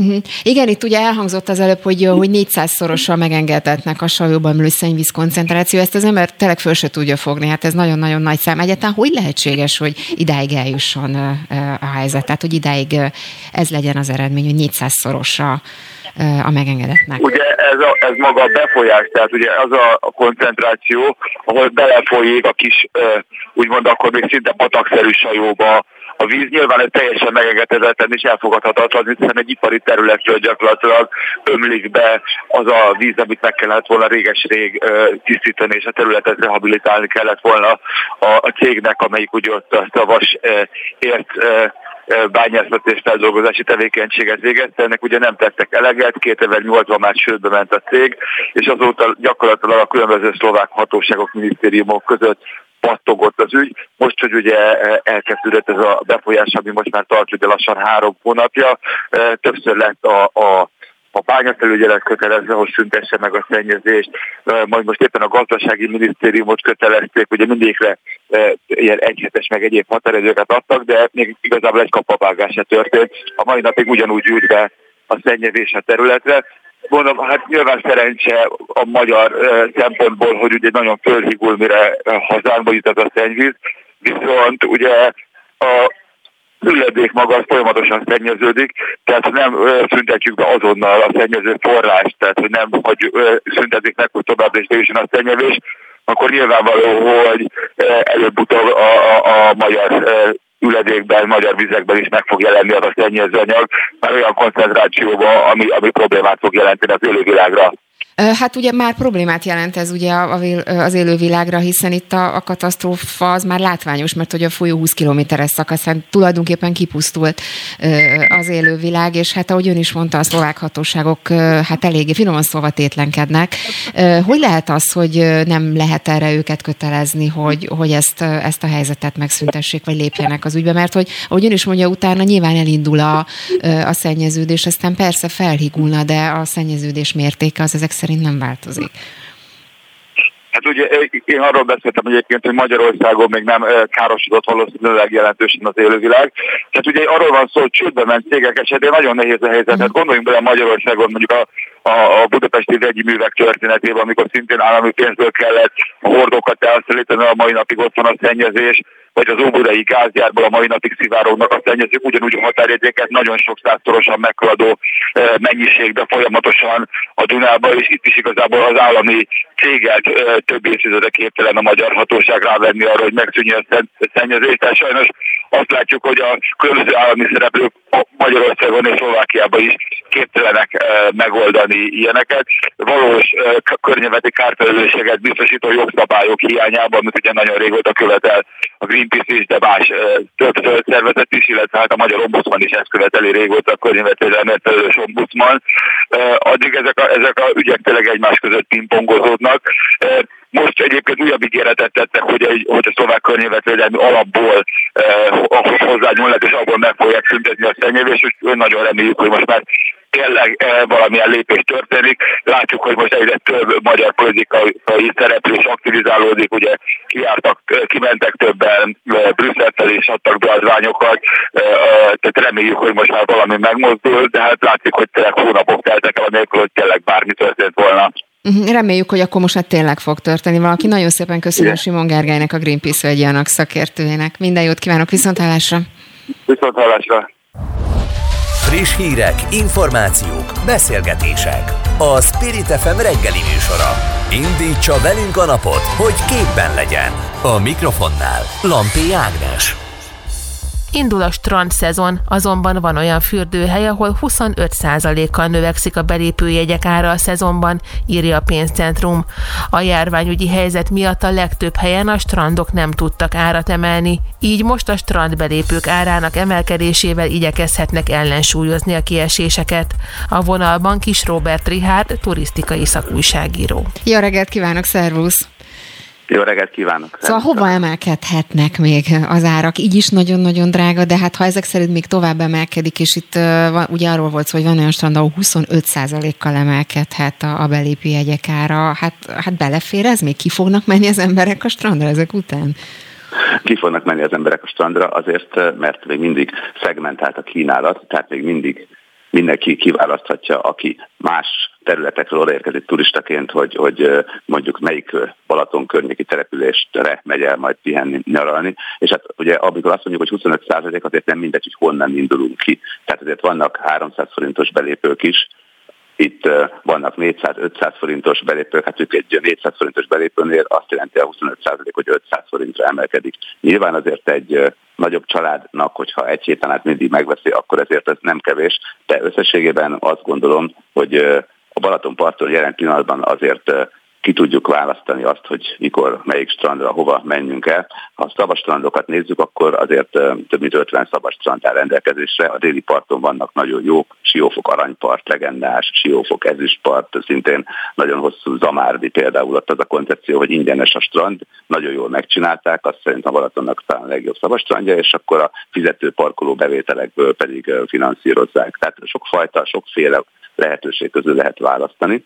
Én azt gondolom, hogy ha árat emelünk, akkor azzal nem lesz akkor probléma a nyaralók esetében, hogyha a szolgáltatások szintje is ennek megfelelően emelkedik. Tehát a mindenféle öncélú jelentős áremelés az azért nem hasznos, mert nincs mögötte egy olyan árértékarány, amit elfogadnak a vendégek, akkor bizony az szerintem nem indokolt. Abban az esetben, hogyha azért odafigyelnek arra, hogy mondjuk amikor lefelé megyünk a vízbe, akkor ne remegjen az a kis vas lejáró, hanem legyen egy normális lejáró. Ha van a gyereknek egy kis hely, ahol például tud akár a homokban játszani, van egy kis játszótér rész, a nyugágy nem esik össze alattam, megfelelő áru szolgáltatók vannak, és kiválaszthatom azt, hogy lángos hekket akarok enni, vagy pedig adott esetben mást is. A mosdó olyan, hogy be tudok menni, és civilizáltan ott végzem el a dolgomat, nem a tó vonz tehát azt gondolom, hogy nagyon sok olyan dolog van, amit hogyha megfigyelünk, akkor, akkor azért lehet akár olyan áremelés, amit elviselünk, és azt mondjuk, hogy persze nagyon jó, de hogy megcsinálták ezt a strandot, és nyilván előfordulhat olyan is, amire azt mondjuk, hogy hát igazából most nem értjük, hogy miért. De egyébként idegenforgalmi szempontból az talán egy picit a lényeg, hogy, hogy legyen miből választani. Mondok egy példát, itt van Tihany. Van két szabad strand Tihanyban, de hát azok a szabad strandok olyanok, hogy leparkolunk baloldalon az autóval, átmegyünk az úttesten, és éppen, hogy le tudjuk teríteni mondjuk a sziklásköves résznél, meg betonozott résznél a törölközőnket.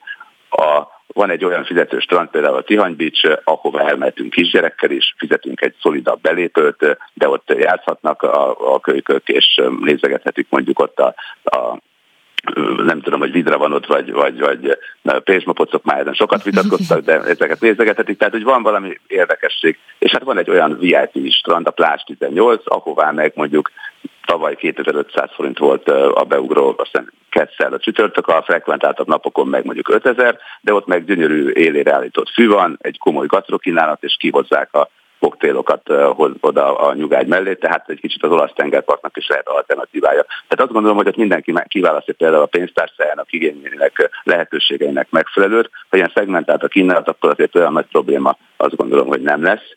Nyilván, hogyha csak egy strand van, és az nagyon drága, akkor azért nehéz a választás. Hát akkor igazából nem kell attól tartani, hogy mondjuk az idei balatoni strand szezon összességében nézve mondjuk visszaesne a korábbiakhoz, vagy a korábbihoz képest, annak ellenére sem, hogy esetlegesen áremelést lehet várni a különböző részeken, akár a belépő esetében, vagy akár a szolgáltatások esetében. Ha azt nézzük, hogy milyenek az előzetes foglalási adatok, akkor azt látjuk, hogy nagyon erős lesz a szezon, talán még a tavainál is jobb, rekordköteli számokkal lehet dolgozni.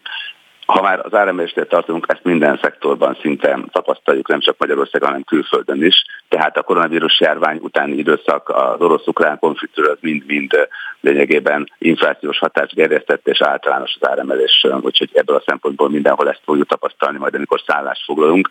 Ha egyébként a strandbelépőket mondjuk összehasonlítjuk például az étkezési árakkal, akár azzal, hogy mennyire tud mondjuk egy család ott megebédelni, vagy éppenséggel a szállásárakkal, akkor azért az nem annyira jelentős, hogy mondjuk ez visszatartana bárkit is azt gondolom, és hát most még van miből választani bőven, tehát hogyha egy távolabbi területről érkezik valaki, akkor kiválaszthatja mondjuk tudom, a Siófoki parkot, és lemehet vonattal, bevásárolhat a helyi közérben, tehát van olyan lehetősége azért, hogy, hogy a kispénzűek is jól tudjanak pihenni, és élvezik a napsütést, meg a kellemes partszakaszt, és hát az utóbbi időben pedig vannak olyan fejlesztések nyilván, hogy megújultak új strandok, ahová meg elmehetnek azok, akik mondjuk arra vágynak például, hogy fűben pihengessenek, és szolgáltatások sokasága álljon a rendelkezésükre. Lehet külföldiekre számítani? Ugye itt erről beszélgetünk korábban is, hogy, hogy ebben milyen változások voltak, már mint abban a tekintetben, hogy hova és mikor érkeztek külföldi turisták, és honnan érkeztek a külföldi turisták. Itt mire lehet számítani, akár a Balaton esetében? Egy hagyományos időszakban még a koronavírus járványt megelőzően nagyjából a fele volt a vendégeknek belföldi, és a fele pedig külföldi a Balatonpart szakaszainál, tehát azt láttuk, hogy Budapestről érkezett a belföldi vendégek többsége, ezen kívül pedig a nagyobb kisebb településekről nagyjából a fele összességében, a másik fele pedig Ausztriából, Németországból, Olaszországból, Egyesült Királyságból és V4 országokból, Szlovákiából, Romániából, tehát elég heterogén volt az összetétel, és az oroszok még azért bekerültek a top 10-be Hévíz és környéke miatt, de összességében azt láttuk, hogy a német volt a legnagyobb küldőpiac továbbra is, tehát ez nem változott azért. Budapesten egyébként változott, mert Budapesten az utolsó jó időszakban az Egyesült Királyságból érkezett a legtöbb turista, és a németek a második helyen voltak. Na de ha megnézzük a Balatont, akkor azt látjuk, hogy a, a belföldi vendégek száma még növekedett is, tehát ezt a, abszolút értelmezett számot lehetett növelni. Tavaly júliusban volt olyan nap, ami rekordot jelentett a belföldi turizmus történetében, olyan sokan voltak a belföldi szálláshelyen egy adott napon, és lehetett lényegében ezeket a számokat még tovább emelni. Ha az összbevételt nézzük, akkor pedig az mindenképpen több, tehát nyilván itt azért a, amiatt is több, mert az árak is magasabbak, de amiatt is, mert több a vendég. Tehát azért a fejlesztések, a, a kínálatok, a gasztrokínálat növelése, a balatoni eredmények azért látszanak a számokban a belföldi résznél. Kül, külföldi esetében nehezebb a helyzet, hiszen vannak olyan területek, ahonnan azért még mindig nem tudnak jönni a turisták, mert a koronavírus járvány okán, vagy akár ugye az oroszok, az ukránok a háborús konfliktus miatt nem érkeznek, de azzal együtt azért a tavalyihoz képest nagyobb lesz a külföldi vendégeknek az aránya, tehát Ausztriából, Szlovákiából, Európai Unió különböző országaiból, de akár a délebbi területekről is jönnek majd jönnek majd vendégek, de mondom, tehát a külföldi turisták esetében azért, azért még jó lenne növelni minél jobban ezt a számot. Hozzáteszem például az esetükben az, hogy most mondjuk már az északi parton nyílt egy ötcsillagos szálloda, az, hogy a kínálat növekedik a látnivalókon és a kultúrkincseken túl már egy olyan szolgáltatási környezetet is tudunk teremteni, ami annak a vendégkörnek is megfelel, aki ehhez szokott. Ez azért mindenképpen csábító erővel vonzó, vonzó lehet. Szerintem akkor erről még beszélünk meg, hát most már tényleg akkor indul a szezon, úgyhogy meglátjuk, hogy hogy alakul. Kis Róbert Rihát turisztikai szakújságírónak. Köszönöm szépen, szép napot neked, szervusz! Köszönöm szépen, én is további kellemes rádiózást mindenkinek. Böngésző. Mivel foglalkoznak a vezető internetes portálok? Hogyan találnak egyes híreket? Mire kattintanak a legtöbben? Böngésző. A Spirit FM reggeli műsorának online lapszemléje. Címlapsztorik, értekezések, izgalmas információk. Böngésző. Na vágjunk akkor bele a böngészésbe. Nagy Teodóra szerkesztő ült be ide a stúdióba. Jó reggelt, szervusz! Jó reggelt, üdvözöllek téged és a hallgatókat Na nézzük, is. milyen friss híreket, információkat találtál az online térben. Nagyon sok érdekes hír van, mind, mind olyanok, amik közéleti jellegűek, mind könnyedebb tartalmak is. Egy, egy közéleti hírrel kezdeném. Másfél év után megszűnik az új világ néppárt hogyha a hallgatók gondolkoznak, hogy ez most kihez is és ez hogyan, jó vagy igen, rossz, igen. igen, hogy kihez is hogyan kapcsolódik, akkor elárulom, hogy a Pálinkás József féle pártról van szó. Tegnap közgyűlést tartottnak, és jogutód nélkül megszűnnek. Ugye ennek előzménye az, hogy a Márkizai Péter is mondta, hogy ő szeretne egy, egy jobboldali pártot grundolni, és jelezte a Pálinkás József, hogy ő, és a Gémesi György is, neki is van egy pártja, hogy egyikük se kíván csatlakozni ehhez. A pálinkásék, ők, ők egyáltalán nem akarnak továbbá ilyen politikai tevékenységet folytatni, az, ahogy jogutód nélkül megszűnnek. Hát igen, ez ugye azt jelzi, hogy nem volt igazából sikeres ez Hát a nem volt, meg nem láttak magunk mögött társadalmi támogatottságot, és így, így, így lezárják ezt a típusú korszakot. Egyébként, ahogy ezt mondtad, a Márkizai Péter kezdeményezésére is hát jelzésértékű lehet. Ugye ő egy elég nagy az átfedés, vagy nagy lehetett volna az átfedés az elérendő szavazók vonatkozásában. Hát Most meg a személyi körbe, hogy kiket gondoltak körbe, ők politikusnak, tehát itt is voltak a, a Mindenki Magyarországért mozgalom és az Új Világ között is átfedések, szóval igen, igen, igen, igen, mindenféleképpen. Ezen kívül még egy, még egy közéleti hírrel készül, vagy többel, de a következőt mondom, a Karácsony Gergely Budapestért szövetséget kötne Lázár Jánossal. Ezt az Hú, RTL, ezt mondd el még igen, egyszer, ezt mondd el még egyszer. Karácsony Gergely Budapestért szövetséget kötne Lázár Jánossal. És Ugye beszéltünk arról, hogy a Lázár Jánoshoz fog kerülni Budapest fejlesztése is, és erről is beszélt a tegnapi bizottsági meghallgatásán, és Karácsony Gergelyt megszólaltatta tegnap az RTL híradó ezzel kapcsolatban, hogy mit gondol, és azt mondja, hogy hogy ő hajlandó szövetséget kötni. A fő kérdés az lesz, hogy Budapestben ellenfelet, vagy pedig szövetségest lát majd a kormány, és a kormány hát kormányban megjelenő Lázár János, aki, aki felelős lesz ezért a területért. Igen, egyébként sokan találgatják ezt, hogy az, hogy ő most ugye pont Budapestet kapta meg a korábbi vidéki image ellenére, ugye Hódmezővásárhelyen volt sokáig, és ő ezt mondta is sokszor, ugye erről is beszélgettünk itt az előbb Csuha Illikóval is, hogy ezt most, hogy akkor ezt most hogy, hogy lehet összehozni, és kérdés valóban ez, amit te is mondasz szerintem, hogy a kormánynak mi a szándéka Budapesttel. Igen, ez szerintem hamarosan ki fog derülni. Karácsony Gergely nyilatkozata optimista hangvéletelű volt, várja a közös munkát Lázár Jánossal, tehát ő úgy van vele, hogy egy új ember, új esélyek, lehetőségek nyitott nyitott abszolút az, az együttműködésre. Uh-huh. Én is találtam egy friss hírt, méghozzá azt, ha a népszava ír arról, hogy 8 milliárd forint uniós gyorsegélyt kaphat Magyarország, ez ugye érdekes a korábbiak fényében. Azt írja a cikk, hogy a pénz 30%-át civil szervezeteknek, helyi és regionális kormányzatoknak kell eljutatni, ugye ezért is kapcsolódtam most ide, amelyek egyébként részt vesznek az ukrán menekültek ellátásában, tehát van egy ilyen vonatkozása is ennek, és itt egész konkrétan a Magyarországra érkezőknek nyújtott segítségről van szó, ennek a finanszírozására, és a népszava szerint a gyorsegély az EU belügyi alapjából érkezik, érkezik, és határozat írja elő, hogy a kormányzati szervekhez érkező forrásoknak ezt a bizonyos 30%-át civil szervezeteknek kell eljutatni. A kormánynak be kell mutatni az Európai Bizottságnak, hogy mire kívánja fordítani az összeget, és akkor viszont itt a a csavar, hogy a brüsszeli testület utólag vizsgálja majd, hogy a forrásokat valóban a céloknak megfelelően és szabályszerűen költötték-e el. Akkor ez nem úgy lesz, mint ami általában szokott lenni nagyon sok EU-s forrásnál, meg támogatásnál, hogy az államnak elő kell finanszírozni, és utólag kapják meg, hogyha, hogy, hogyha benyújtják a megfelelő dokumentációkat, hanem most előre megkapják, és utólag kell igazolni. Az jutott eszembe, mm. hogy itt Magyarországon szinte mindent le lehet papírozni. Szóval, de lehet, hogy én vagyok egy kicsit rossz indulatú most ezzel a megjegyzéssel. Nem, én azt gondolom, hogy egyetérthetek ezzel a megjegyzéssel, tényleg mindent le lehet papírozni, úgyhogy... És ehhez kapcsolódik egy következő hír vagy interjú. Fekete Győr Andrással nagy interjút készített a Telex, amiben beszél arról, a, egyrészt értékeli a, a választási időszakot, kampányidőszakot, de a Momentumnak a választás követően is volt egy időszak, amikor nem annyira lehetett tudni, hogy mit szeretne, hogy most bolykottálják a parlamentet, beülnek, nem ülnek, hatházi Ákossal vagy hatházi Ákos nélkül végzik a munkát. Ezzel kapcsolatban úgy az interjúban a Fekete Győr András elismerte, hogy ez, ez, ez ügyben hibáztak, és hogy utána utólag korrigálták magukat.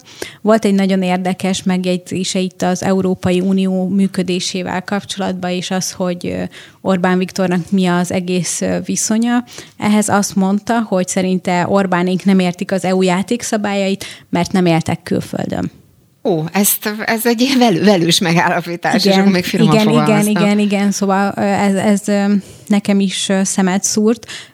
Valószínűleg Orbán Viktornak a, amúgy az, az hogy a, nem élt külföldön, az ilyen formában nem is igaz, és nagyon sokan a kormánytagjai közül éltek külföldön, sőt Brüsszelbe is töltöttek be éveket, évek, év, éveket meg pozíciókat, meg több nyelven is beszélnek, meg azért a, a több mint 30 éves politikai tapasztalat, ami Orbán Viktor mögött van, arra enged engem következtetni, mm-hmm. hogy érti, hogy hogyan működnek a dolgok a, az Európai Unión belül, meg a politizál, hogyan lehet ö, ö, politizálni, és így felmerült bennem, hogy hogy vajon Fekete Győr András érti-e, hogy, hogy Orbán Viktor mit ért. De hát itt, hogy ki ért és igen, miatt, szerintem igen, ez, ez nem tudom, hogy igen. ki fog-e derülni valaha egyébként, de itt azt néztem még az interjúban rákérdeztek arra, hogy ugye története során most először jutott be a parlamentbe a Momentum, és hogy felkészültnek, érzik-e a párt, vagy érzi a pártot a parlamenti munkára, ugye már a kérdésben van bizonyos állítás erre vonatkozóan, és hogy van-e olyan tapasztalt szakember a stábban, aki segíti a frakciót a jogalkotási kérdésekben, Természetesen azt mondja Fekete Győr András, hogy határozottan a Momentum visszatér majd a gyökereihez, újra an olimpia kampányt hozta elő, amikor sokaknak először az a kép jut eszébe, amikor kézikocsin behúztam 266 ezer aláírást a Nemzeti Választási Irodába. Szóval, hogy ehhez a gyökerekhez, vagy ezekhez ez, a gyökerekhez kívánnak visszatérni. Igen, ez, ez mind szép és jó, de az, hogy még mindig a olimpiához térünk vissza, mint sikersztorihoz, az is hogy mondjam, tehát egy hiányt érzek e mögött, hogy, hogy igen, azzal robbantak be, és azóta is ez a hivatkozási alap, hogy miért van a Momentum fajt, vagy a Momentum politizálására szükség, és, és nyilván az, hogy akkor egy, pár, egy parlamenten kívüli pártként tevékenykedtek és mentek előre. Most viszont má, má, más ez a szerep, és, és teljesen jogos az a kérdés, hogy, hogy ezeket a szakmai elvárásokat vagy kritériumokat meg tudják-e ugorni. Meglátjuk. Várjuk.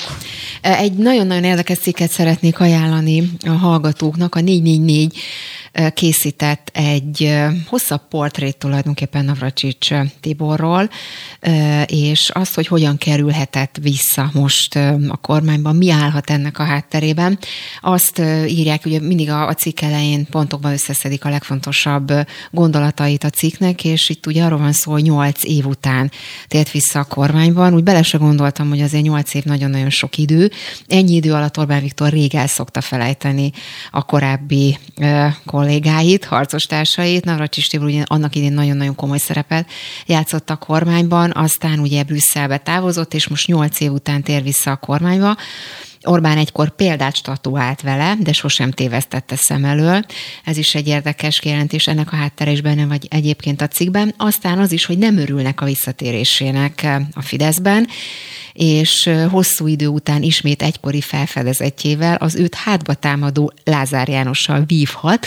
Ugye ez is egy nagyon érdekes megállapítás, mert hogy szokták mondani Orbán Viktorról, hogy nagyon-nagyon profi a személyzeti politikája, mindig vannak olyan politikusok, nagy kaliberű politikusok, akiket szembe tud állítani egymással, hogy legyenek ellentétek, vívások, különböző problémák, vagy, vagy, vagy ellentétek közöttük.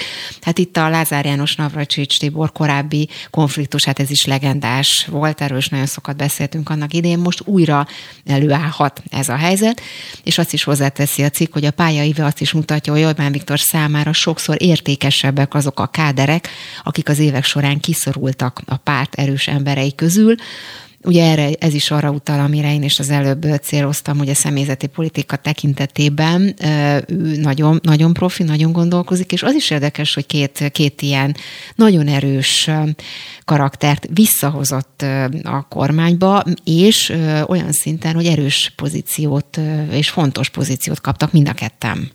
Igen, ahogy mondtad, a, a belső verseny az szokta a Orbán Viktor kormányait jellemezni, talán azért, mert hogy az, azt gondolja, hogy ezzel, hogy egymás között ők rivalizálnak, a legjobbat fogják nyújtani, a legjobb teljesítményt hozhatják.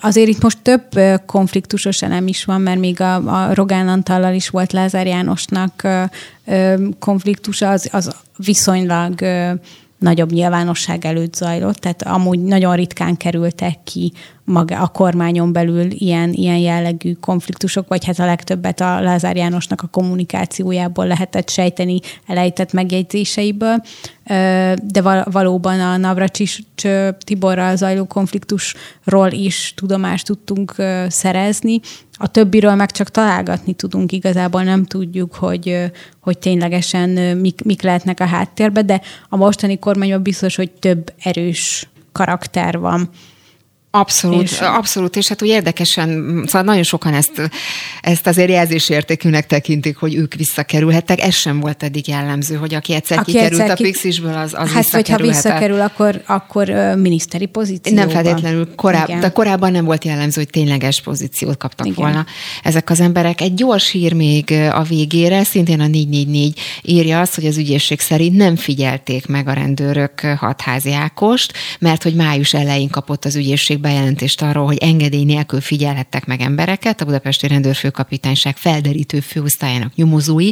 Az elmúlt években a Blik akkor azt írta, hogy a célszemélyek között volt hatházi Ákos is, illetve mondjuk a ligetvédők csoportjának több tagja is, és aztán utána most egy közleményben azt írják, hogy a hivatali visszaélés büntette miatt folytatott eljárási bűncselekmény hiányában megszüntette, mert hogy nem történt ilyesmi. Hatházi Ákos egyébként akkor azt nyilatkozta, hogy ő egyáltalán nem lepődik meg azon, hogy őt megfigyelik, teljesen beleszokott már ebbe, vagy megszokta már ezt, most ehhez képest kiderült, hogy hát nem igazán történt ilyesmi.